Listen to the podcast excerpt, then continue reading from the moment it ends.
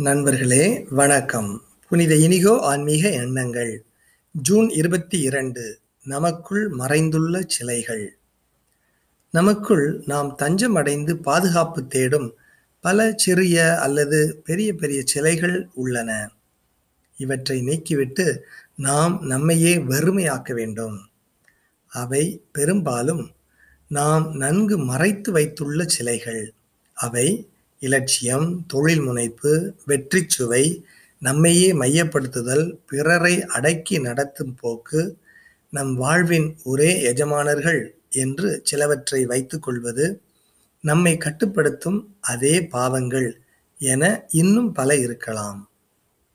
இன்று உங்கள் ஒவ்வொருவரின் இதயத்திலும் எதிரொலிக்கும் வண்ணம் ஒரு கேள்வியை எழுப்ப விரும்புகிறேன். அதற்கு நீங்கள் நேர்மையாக பதிலளிக்க வேண்டும் எனவும் விரும்புகின்றேன். எனது வாழ்க்கையில் எந்த சிலை மறைக்கப்பட்டுள்ளது என நான் எண்ணி கருத்தில் கொண்டிருக்கிறேனா? திருத்தந்தை பிரான்சிஸ் இரக்கத்தின் திரு அவை. இறைச்சொல் கேட்போம்.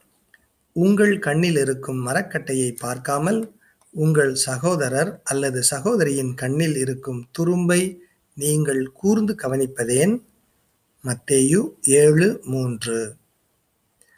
திருத்தந்தையின் கேள்வியை நீங்கள் கேட்டு பாருங்கள். உங்கள் வாழ்க்கையில் எந்த எந்த சிலை மறைக்கப்பட்டுள்ளது என்பதை நீங்கள் கருத்தில் கொண்டுள்ளீர்களா?